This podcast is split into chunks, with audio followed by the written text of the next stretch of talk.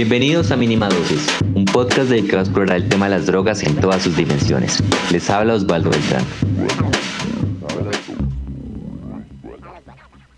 Se aproximan las elecciones presidenciales y en campaña los políticos suelen dejarnos ciertas joyas al hablar de drogas. El, tema de. El tema. el, la dosis mínima, eso es como haber legalizado el consumo Vicky. En un principio queríamos hacer este episodio como una recopilación de disparates, enfoques malintencionados, datos cerrados y declaraciones pintorescas que han ocurrido durante la campaña. Sin embargo, y para sorpresa nuestra, encontramos que han ocurrido avances a la hora de hablar de política de drogas.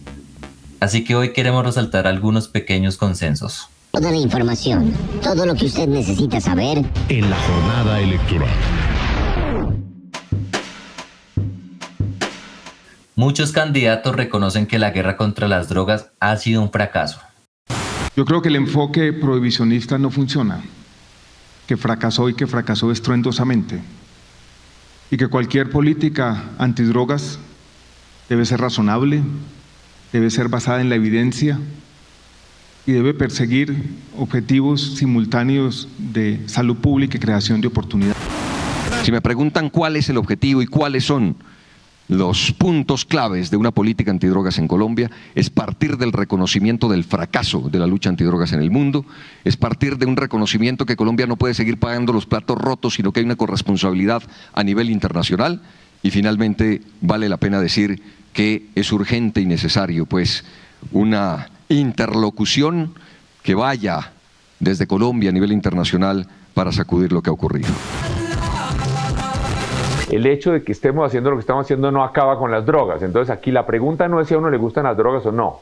A mí no me gustan eh, las drogas, pero la pregunta es, ¿qué es peor? ¿Qué es peor? Lo que estamos haciendo hoy está haciendo un daño infinito a Colombia y no está reduciendo la disponibilidad de droga para nada. En cualquier sector de las ciudades colombianas se consigue droga. Entonces, esto no está sirviendo para nada. Entonces, aquí lo que tenemos que ver es cuál es el menor mal. Y el menor mal parecería que es algún esquema de despenalización, de legalización controlada, etc. Consideramos que hoy el problema o el tema de la política de drogas debe mirarse desde otro paradigma. Creemos que hay que doblar la esquina y mirar hacia otro lado. En ese sentido, consideramos necesario avanzar en un camino de la despenalización de las drogas y de la regularización que atienda la producción, la comercialización y el consumo. Entre más reprima, más plomo hecho, más muertos aportemos, más plata gastemos, más corrupción, más siembra. Si vale más, hay más estímulos para sembrar. Yo lo que digo es, no es ponernos a estimular el consumo de droga a través de una oferta libre y cobrar unos impuestos, no es atender la demanda que hay. sobre Algunos aún no se han dado cuenta. Bienvenido. Vamos a enfrentar la droga y me preocupa Vicky. Yo entiendo que hay que hacer una discusión, pero esa discusión es mundial frente al problema de las drogas que no solo nos involucra a los colombianos, pero, pero esos caminos de legalización eh, frente a la droga, eh, de, por ejemplo la marihuana recreativa, eh, bienvenido al cannabis medicinal y lo apoyamos y no tenemos ningún problema pero eh, avanzar en la legalización, eh, nosotros, además como si esto no fuera un problema mundial que hay que darle ese, eh, ese tratamiento, yo creo que es bajar la guardia en un tema que hay que enfrentar con toda la radicalidad. Y ahora siento. Pero es que cuando se habla de regularizar y legalizar todas las drogas, eso es pero ¿qué tipo de droga?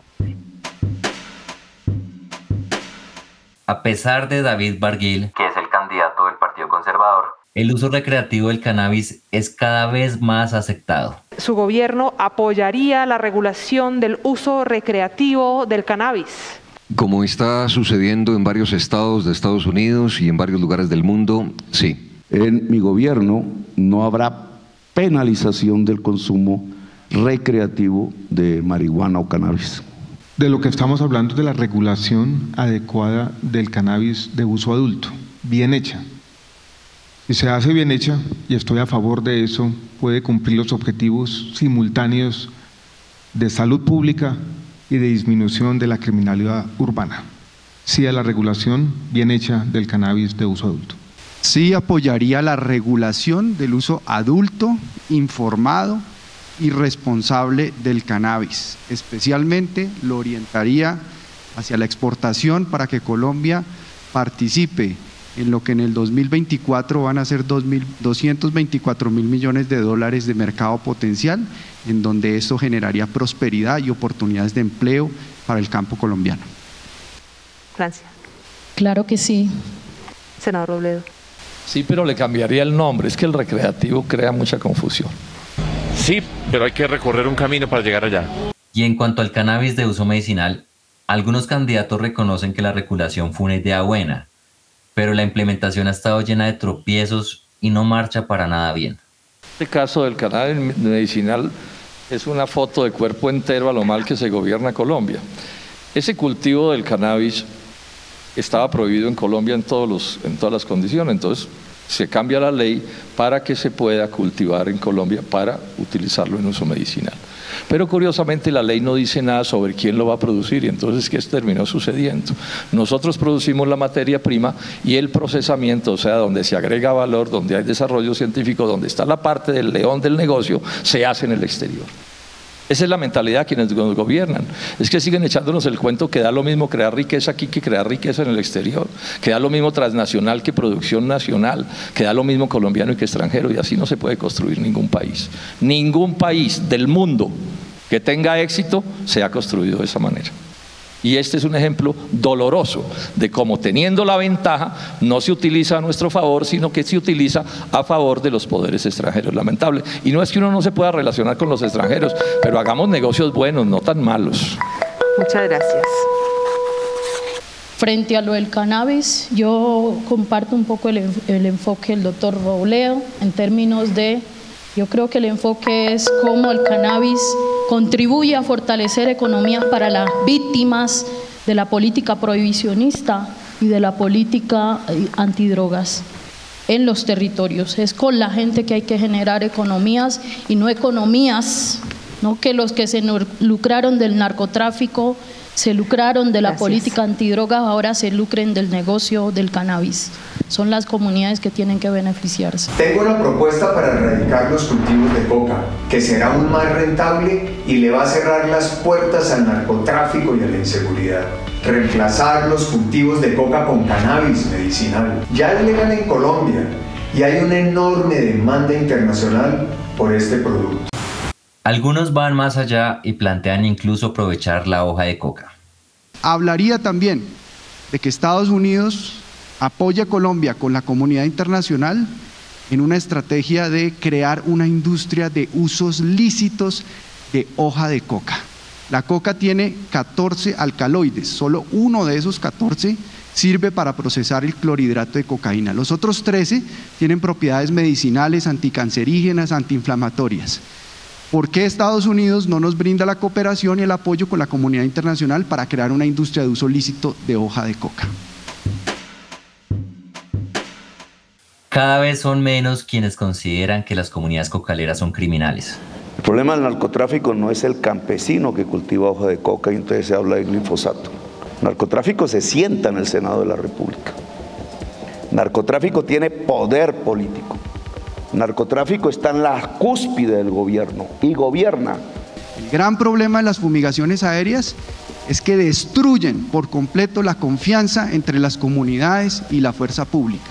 Hacer obras de infraestructura social en esas zonas afectadas por la guerra contra las drogas, por la violencia, por los grupos armados ilegales, construye confianza entre los batallones de ingenieros militares, la fuerza pública y las comunidades, permite generar empleo, a corto plazo, porque se constituirían equipos de obra conjuntos entre los ingenieros militares y las comunidades que son las más interesadas en tener una carretera para poder sacar sus productos, para poder transportar los insumos, en fin, para poder tener oportunidades de seguridad, de comunicación y finalmente la conectividad en esas zonas rurales. Sabemos que hay muchos más precandidatos y propuestas, pero abordarlo nos tomaría hasta el Mundial. También sabemos que estos consensos que resaltamos no son suficientes y seguiremos pendientes de lo que ocurra en el debate de política de drogas en próximos episodios. Esto fue todo por hoy.